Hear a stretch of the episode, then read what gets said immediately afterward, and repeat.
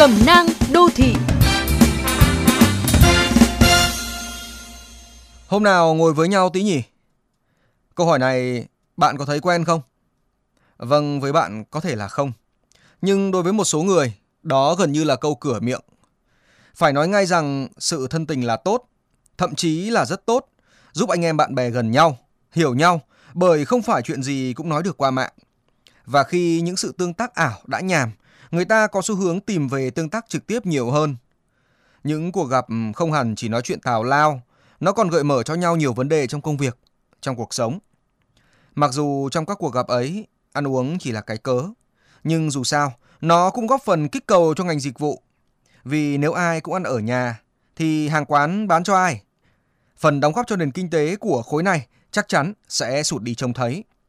Hơn nữa, liên hoan cũng chỉ là cách gọi nôm na thôi, chứ không phải lúc nào cũng đúng về bản chất. Thời dịch bệnh, khi sự thận trọng đang được đẩy cao, thì thông tin về trường hợp nào đó liên tiếp tham gia các cuộc liên hoan, cộng thêm cách đặt tít giật gân của một vài trang điện tử khiến cư dân mạng sôi lên, cũng là phản ứng thường tình. Nhưng nếu đặt trong sự phổ biến của câu nói, hôm nào ngồi với nhau tí nhỉ, sẽ chẳng thấy có gì đáng ngạc nhiên. Thậm chí với người có vị trí, lại quảng giao thì riêng dịp sinh nhật cũng đã gặp gỡ chúc mừng lai dài cả tháng.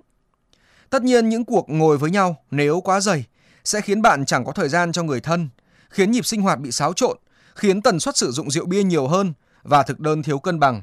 Chưa kể trong điều kiện dịch bệnh lại càng gia tăng rủi ro lây nhiễm.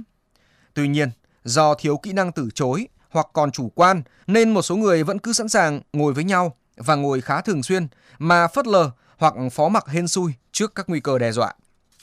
Do đó, thay vì tỏ thái độ về cái tần suất liên hoan quá dày của người khác, có lẽ đây là lúc mỗi chúng ta nên nhìn lại các ưu tiên và lựa chọn của mình, sức khỏe, gia đình hay những thân tình ngoài xã hội, từ chối chân thành hay miễn cưỡng nhập cuộc để rồi cùng mang nguy hiểm đến cho nhau.